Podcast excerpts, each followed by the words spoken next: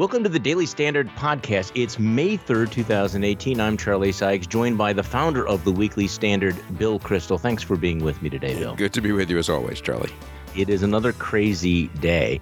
Before we get into um, the bizarre performance by Rudy Giuliani in the follow up uh, this morning, uh, I'm seeing reports on the street about a super secret summit between you and Ohio Governor John Kasich. I did have You- dinner you, with you- him. You guys cooking something up? it was so secret that I can tell you that I had dinner with him in Columbus last night after meeting with some of his staff. And, uh, you know, it's just interesting talking to someone who's been governor of a major state for seven and a half years. I've known him for, for years, obviously, when he was in Congress. Never really close to him, but always respected him. Uh, I think he has a pretty good story to tell, actually, about his actual achievements as governor. It was we talked about that actually more than I kind of expected. I figured we'd talk about 2020 and whether he'd run as a Republican, as an independent. And honestly, on that, he didn't say anything other than what he's said publicly, which is uh, he's open to it and he's. Uh, but he's really is focused, I think, on finishing his term now. He'll decide all that, you know, next year. I, it was actually I found it sort of a nice change of pace. Excuse me. I found it a nice change of pace to talk about actual governance. You know, some policies, what he thinks he's done well at, what he thinks he could do better at, what was transferable to the federal level. Sort of an old-fashioned discussion of the type you and I might remember from 20 years ago, with Yeah. 30 years ago with a Tommy Thompson back- or or John when we thought Engler policy mattered. or right? yeah, or with Paul Ryan ten years ago, you know, and it was like a different a different era almost, and uh, so that was that part was interesting. I think he's he's done a pretty good job, and um, and then you know, and he's an interesting guy. Actually, I've got to say, uh, an awful lot of politicians uh, they're either like Trump, who's sui generis, but an awful lot of Washington politicians are. You know, very cautious and don't have much personality, I would say. And uh, you know, Kasich is an interesting, just person, I think. He, he, he is he's a character. There's a new poll out uh, suggesting that it would be a really hard uphill slog to uh, primary Donald Trump. Uh, the numbers are out of New Hampshire, and I think the it was uh, well, it was it, it's an overwhelming Trump lead, which of course su- suggests that uh, at least right now, until the the fever breaks, uh, there's not a lot of room for Trump skeptical primary candidates in the Republican Party. And just sort of stepping back from from from Kasich, uh, just looking at uh, at 2018. Um, I don't see a lot of indication that uh, Republican primary voters are ready to break with the president.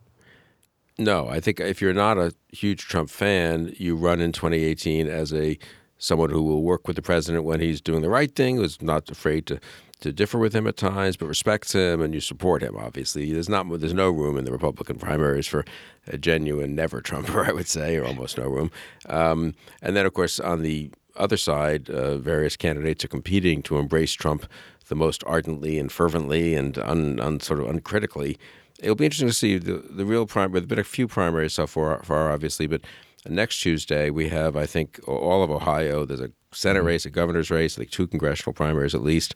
Um, we have uh, Pennsylvania uh, uh, congressional race, I believe, and then um, uh, what else? West Virginia. I mean, things start to happen in the pro- Indiana. I'm sorry, not not Pennsylvania, Indiana Senate race, and then West Virginia Senate race. So things start to happen, and I think it'll be interesting just to see empirically kind of where the Republican electorate is this year. You know, I argued a couple of weeks ago in the magazine that whatever happens this year, things change a lot on November 7th, 2018, as a result of this year's results. And also as people start to look ahead to 2020, instead of sort of have you been sufficiently supportive of Trump, it suddenly becomes do you want an, another four years of Trump? But having said all that, I very much agree with the snapshot right now is it's a uh, it's Trump's party right now. It doesn't mean it will be Trump's party a year from now. It Doesn't mean that a quarter of the party isn't Trump's party, which is a quarter is not nothing. But uh, no question that uh, Trump dominates. Well, let's talk about uh, what happened last night. People are t- still trying to uh, sort out the Rudy Giuliani appearance on Sean Hannity, where he appeared he, he was under the impression that he was uh, letting Michael Cohen off the hook, that it was somehow exculpatory to say that in fact uh, Donald Trump had reimbursed Michael Cohen for the $130,000 payoff to porn star Stormy Daniels. Uh, your take on on Giuliani's role, his appearance last night, the president uh, on Twitter this morning confirming this. Bill Kristol, what? I mean, uh, you have to. The, the legal beagles are looking at the ins and outs of Giuliani's comments, and I think the consensus is that he may have gotten Cohen off one hook and onto other hooks. You know that. Uh, I mean, look, it's a tough legal situation for them. At, pay, at the end of the day, paying hush money in the middle of a campaign whoever pays it and however it's paid is probably going to run afoul of some campaign regulation or some law somewhere, you know, or could at least. So I think there they're kind of, you know, probably just trying out various defenses and sort of seeing what kind of gives them the most maneuvering room, which is Trump's style. I, I, do think a lot of the lawyers, and I'm, you know, and I follow them and I admire them for trying to analyze everything. They're analyzing it as if it's a normal legal case where you're mm-hmm. normally mm-hmm. setting up a defense and you only have one story. Trump's totally different. He's got five stories. He tries them all. He sees which one kind of sticks a little bit better or gives his supporters a little more enthusiasm and, and room to kind of rally behind him. And then he goes with that one. Because for Trump, it's a political fight. I, I really think that's the key point to make. And for me, the key thing that Giuliani said was less about Cohen. Uh, he may have caused some legal problems down the road for, for Cohen or but not really for Trump. I don't see how you know something Rudy said, Giuliani says on TV is going to affect Trump one way or the other. Um, but what he really went sort of unabashedly went after the Justice Department. He said it was uh, what was the phrase he used? It was a I don't know total meltdown or something like that, and and the, the probe had to be brought to an end. I mean, they are really now they're remember just a few weeks ago their official line was we're cooperating we don't we hope it comes to an end soon that we don't like this probe but we're cooperating with it trump himself in tweets called it a witch hunt but that was never the official kind of white mm-hmm. house line then sarah sanders calls it a witch hunt now the president's lawyers are saying it's a witch hunt and it should end and it should be ended by Rosenstein and Sessions, and if it doesn't, if they don't end it, they should probably be removed. That's the implication of Giuliani. So I think it's a much more political assault on the Justice Department on Sessions and Rosenstein, uh, on Mueller. They've really embraced that strategy full on. I think now that for me, yeah, that they, they're going to war. Yes, it's a political war, not a legal maneuver. Legal maneuvers are an important part of this kind of political war. Obviously, you know they need to not get themselves in too much trouble legally. But I think some of the legal analysis that says, "Well, gee, if I were defending someone in federal court, I wouldn't do this. This opens up this," is sort of missing the bigger picture, which for Trump is political. He's not going to be in court, presumably. He's going to he fears a political uh, he fears impeachment, which ultimately is kind of a political decision, which is very much affected by how much support he has and so, how much support he maintains among Republicans. Everything is focused on that now, and I think still for Trump, impeding, curbing, limiting the investigation itself, because I think he fears what what Mueller will find.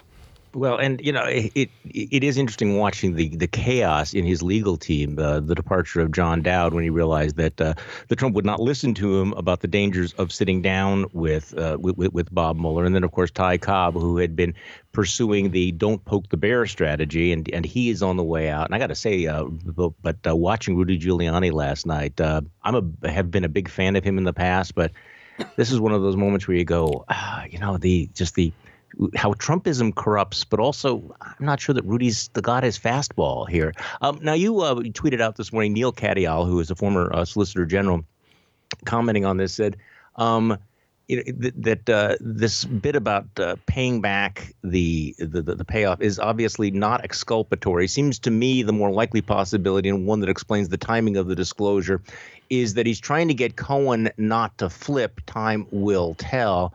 Uh, you basically agree with uh, with Katyal's uh, assessment there, don't you? Yeah, I just think I think that's presumably. I mean, if you're just assume that Trump, there's stuff Trump doesn't want to come out, it doesn't mean he's going to be impeached because of it or sent to jail or anything but he, he would like to preserve a strong defense. He'd like to curb the investigation. I've got to think he wants Manafort and Cohen not to flip, and maybe others like Roger Stone. I think dangling the pardon possibility out there is one way he does that. And I think, again, some of that analysis has been well. He'd have a tough time pardoning Cohen now because then Co- Cohen couldn't, you know, invoke the Fifth uh, uh, Amendment and so forth. But he doesn't have to pardon anyone right now. He has to give people some confidence that if they all their delaying actions once those run out and maybe they even go to trial and maybe they even get convicted that then the pardon is there I, I, think it's much more important to give people the sense that Trump that he Trump is there for them that they're on his team and he's on their team than any particular action and I think that's part of maybe of what was happening uh, yesterday. But again, I wouldn't overinterpret it. Maybe they're they're trying various arguments, but I, I always come back to the the full on assault on the investigation.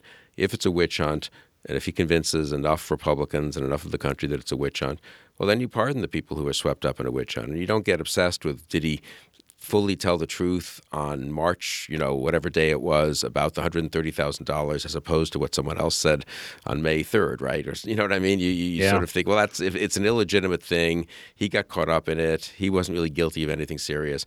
I'm pardoning them all. I, I think I think that's very much in Trump's mind how this ends. Yeah, you uh, Uh, you, you, you, you hit on one of the, the lines from Giuliani last night talking about Stormy Daniels, who said, Imagine if that came out on October 15th, 2016, in the middle of the, you know, last debate with Hillary Clinton. Cohen didn't even ask. Cohen made it go away. He did his job. And you, you tweeted out this morning this is the way mob lawyers speak in novels. I mean, it, it, it is. It, it is. It is like this is the way the, the the mob talks. Yeah, it may be illegal, but you know it's hard to prove. We don't know what you know. You know, we touched. I mean, I'd say the Clinton team, much to our disgust in 1998, had a little bit of this, discrediting all the opponents, a little bit of a sense of they were outside fixers who were kind of Vernon Jordan and people like that who were taking care of things for Clinton. And obviously, you go back to Nixon, Johnson, Kennedy. There's always been some of that in politics. There's some of that in life, you know, with uh, wealthy businessmen and movie actors and they have fixers and things go make things things get made un, unpleasant and embarrassing and sometimes illegal uh, stories get made to go away yeah, usually it's behind the scenes usually that's a private conversation that we learn about in the history books to see the uh, president's i guess he is officially isn't he giuliani one of the president's outside mm-hmm. counsels saying yes. that on television is a little astonishing yeah, even even Laura Ingraham was uh, set back on all of this. Um, it, Rod Rosenstein and Rod Rosenstein uh, the, the other day, I, I, I thought had a remarkable answer to the question when he was uh, he was asked at the at the museum we talked about on the podcast yesterday um, about the Mark Meadows Freedom Caucus impeachment articles, and his his response was, I thought, um, sh- showed a, a, good deal of, of, of confidence. Uh, he he was not defensive about it, and he basically said, uh, "I and the Justice Department are not going to be extorted here." But do you get the sense that I mean, if, if you're a betting man right now, what do you put the percentages at an attempt to fire Rod Rosenstein? Because that that of course is the way to derail this investigation in in the in the near term. Do you, do you think it's going to happen? Yes. I mean, I don't know. And of course, I don't know. And I'm not 100% confident he might think, Trump might think he can accomplish what he, a lot of what he needs to by just attacking and discrediting. And so when the report finally comes out, it's, you know, treated with disdain by his supporters and doesn't do much damage. Or his own lawyers may assure him that the report doesn't ultimately have anything very damaging. But yes, if I had to bet, I would bet that Rosenstein will be fired within the next month or two. Well, I, I want to play something uh, right now. You uh, you head up an organization, Republicans for the Rule of Law, and you put out a very very timely YouTube video, um, just reminding people when Republicans actually liked Rod Rosenstein, and and, and just listening to what they had to say then. Rosenstein has earned so much bipartisan support to serve as the deputy AG that the Judiciary Committee reported out his nomination with all but one member. Mr. Rosenstein, you have served in the Department of Justice for a couple of decades now, and you've developed a distinguished career marked by integrity and fairness. Rod Rosenstein, who everybody across the board has unequivocally said this guy is a man of upstanding character and essentially the gold standard at the Department of Justice. He is a man of extraordinary independence and integrity and a, and a reputation uh, in both political parties uh, of, of, uh, of, of great character. Rod Rosenstein was confirmed by this body by a vote of 94 to 6. That's probably the only uh, Trump nomination so far since he's been president that has enjoyed such broad bipartisan support. and It is because of his distinguished record. I think there's complete confidence in him. And another reason, frankly, uh, for Director Comey to be out of the way so that they can have somebody leading this effort that everybody across the board has respect and confidence in.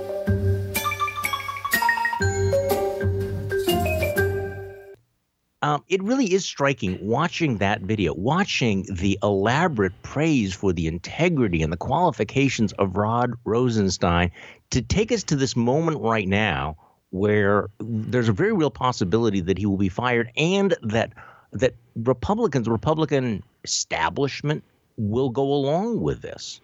Right, and one could say the same, of course, for Mueller as well. But no, the Rosenstein thing is pretty extraordinary. He was confirmed by the Senate 94 to 6, and I think it's Senator Cornyn in that uh, audio in the, in the clips that we put together who says, you know, most Trump appointees were having pretty close confirmation votes, and, and this was an unusual, overwhelming one. So, you know, suddenly the he has to be demonized because he appointed Mueller, and this investigation's going forward, and they uh, got the no-knock warrant for Michael Cohen's office. I do think that was the moment. Incidentally, I think the Cohen office, uh, you know, search was probably the moment where Trump. President Trump realized, you know, Mueller is not just messing around on the edges and is not going to be satisfied with a uh, well, satisfied is not the right word. It thinks that the evidence goes beyond a Manafort, you know, money laundering type indictment or something like that, and is coming right at the heart of the whole Trump enterprise, both as a uh, as a before he became president and maybe in terms of obstruction since he's been president.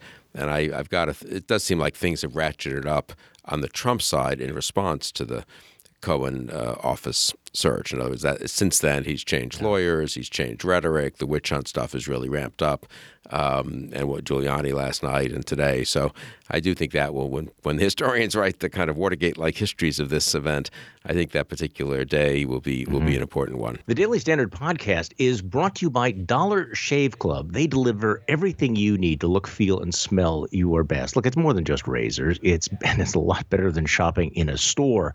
Dollar Shave Club does have razors, shave butter, shampoo, body wash, toothpaste, everything. Everything you need to look, smell, and feel your best. I personally get an amazing high quality shave every morning from my Dollar Shave Club Executive Razor. It is the best razor that I've ever used. And their Dr. Carver shave butter is fantastic. It goes on clear so you can see when you're shaving. And, and since the Dollar Shave Club delivers everything to you, you don't have to set foot in a store wandering the aisles, hunting for razors, shampoo, body wash, toothpaste. By the way, have you noticed how they keep moving that stuff around? And you think you know where you're going. You want to just go in there, you want to get your stuff, and you can't find it. Uh, so clean up your bathroom and your morning routine by joining Dollar Shave Club today. And for just $5, $5 with free shipping, you'll get the six blade executive razor plus trial sizes of shave butter, body cleanser, and one wipe Charlie's. Then keep the blades coming for just a few bucks more a month. Get yours at the dollarshaveclub.com slash weekly standard. That's dollarshaveclub.com slash weekly standard. You know, uh, we, we've talked about this before. The image from, uh, from uh, always give him credit for it, uh, jo- Jonah Goldberg's image of the invasion of the body snatchers that we've experienced over the last two years, watching, you know, w- one intelligent, principled conservative after another uh, roll over on all of this. And just when you think that it it you know it's not going to you know okay you, have seen the worst it's you've you, you watched this guy roll over you watched this guy. I have to admit late last night um, as as i was going through my my twitter feed and i saw rich lowry's piece um, wherever it was was was posted calling for Trump to fire Rosenstein. I, I thought, I, you know, I you, you, may not want to get into it, but I mean, you know, Rich Lowry was solidly never Trump, the editor of National Review, we've been a Trump uh, critic, has become more friendly. But you read that piece, and I got to tell you, you know, you may not agree. I, I thought it was almost indistinguishable from Sean Hannity. You know, I haven't. What, what, what's going on? I haven't seen it since I was on a plane back from Columbus this morning. But and I it'll ruin your day. Read a little bit, but I, yeah, maybe I shouldn't read it. But you know, it's funny. Uh, I went without. I was an off the record dinner with Kasich, so I, I, won't say too much. But one of the things we did discuss, as you would expect, is precisely this question. You know, John Kasich knows many, many, many Republican members of Congress, former members of Congress, uh, people he served with, or people who he got, you know, who he knew even after he left. And certainly as governor, he's now met again the entire political elite of the country and the, of the Republican Party and he was he was discussing that. I mean just sort of as a personal matter people he's known for 10 20 30 years how they've ended up uh, accommodating donald trump and taking positions that he can't quite believe Kasich's always been a hawk on the deficit and the debt. He's very proud. I mean, he got mm-hmm. ridiculed almost in the 2016 campaign for saying it over, over and over that as House Budget Chairman he balanced the budget. Uh, but you know, it happens to be true. And he really, in his Ohio, like other states, you, you do have to kind of balance the budget. And I think he will. He has at least a good a good uh, shtick, a rap. I think it's true actually that they've you know strengthened the Ohio the budgetary situation. There's more money in the rainy day fund and so forth. They're not like Illinois, their neighbors who are going bankrupt. Quite to the contrary, they're stronger than they were when he took over from Strickland, the Democratic governor. Anyway, he like has that kind of old-fashioned Republican concern about debt and deficit. He he discussed this with endless colleagues of his on the Hill and other gubernatorial mansions, and then he just watches the Republican Party under Donald Trump's leadership uh, blow up the uh, deficit. I, I think right now Trump is on course. It sort of depends on economic growth, but he may well be on course to have average deficits exceeding Barack Obama's. Mm-hmm. I mean, that's and, really and, astonishing. And, and, there's virtually no blowback that I'm right, seeing right. in, in Republican circles or conservatives even talking about it. It's like it happened, and it's like you know the, the, the fact that you and I are talking about it. It's it's shows what, what outliers we are. That we're even abs- bringing it up. Absolutely, and in this case, I mean, whatever. Again, one thinks of Obama's policies, and I don't think much of them. You know, he had some excuse in the first year or two, obviously, for running a huge deficit coming out of the recession.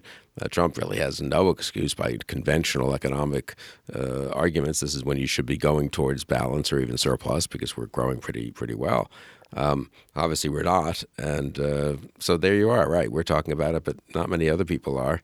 And then on the rule of law stuff, again, Republicans so proud of that kind of tradition, that aspect of the Republican tradition, I would say. Uh, really, one of the achievements is sort of not really thought about this way, but was how much the Republican Party left behind the Nixon stain, mm-hmm. if you think about it, over the last 40 years, and did so by, by, by almost I won't say overreacting. I think it was the right reaction, but embracing very much of a kind of, uh, you know, look, the law is what the law is. We're not the, the other party plays fast and loose with the Constitution. We're originalists. The other party plays fast and loose with all these constraints on government. We stick to them, and then suddenly uh, we've got Trump just you know, ignoring them all, and uh, or a lot of them at least, and uh, thinking nothing of you know harassing the Justice Department and uh, you know why aren't you investigating other you know private citizens and well all the whole thing. It's not even worth going through in detail. So it is. Um, we discussed that a little last night, and I got yeah. It is it is demoralizing, both on the policy in the terms of the policy areas, and then in terms of some of the more fundamental principles of governance and then character. Another thing Republicans were sort of proud of was Clinton may have won in a sense in 1998, 99. He survived impeachment, and uh, you know he, he he became a, a respected ex-president, not a disgraced one, uh, maybe a little of both. But uh, but we still, I think, most Republicans felt, look, we tried at least to stand up for the notion that you can't lie to a grand jury and just get away with it, and then uh, and now look at us.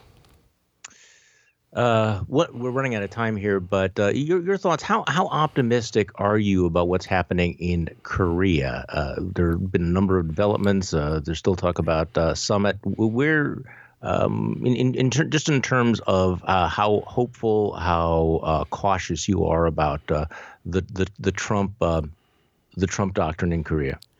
I mean, I'm cautious and skeptical that we'll make progress because I just don't think Kim Jong Un. At the end of the day, I don't think he's going to give up his nuclear programs. I think it's so key to that family's uh, tyrannical, excuse me, tyrannical and totalitarian reign there, um, as well as the claim of uh, that they're going to be unify the South under North, under the North's rule. Um, I don't blame, on the other hand, uh, the you know the U.S. for exploring possibilities, and there's always that one in ten chance, or maybe it's one in fifty, but even so, that he sort of pulls a Gorbachev, so to speak, and decides to change the path of this of his family's uh, horrible dictatorship for a long time. I just hope we don't get uh, in, in, any way entranced by it. The, the, South Koreans, unfortunately, have this happens to them every now and then, and uh, they, you know, it's understandable in a way. They're there, they're they're brothers and sisters, so to speak, are uh, living in these horrible conditions. They hope it can all be resolved peacefully, and the and the North will just change its ways. I hope we don't give up anything fundamental in terms of you know U.S. troops in South Korea and and uh, you know our fundamental uh, reassurance of our allies that we're we're not being taken in by uh, by North Korea. So. Uh, but I'm not. So I'm not on the one hand, you know, indignant about anything much that Trump has done. I would prefer he hadn't said a couple of things he had said that seemed to be excessively nice to Kim Jong Un and to the North Korean regime. But I am skeptical and cautious and, and doubtful, actually, that at the end of the day, this will really result in a, in a breakthrough. Bill Kristol, thanks so much for joining me. I appreciate it very much. My pleasure, Charlie.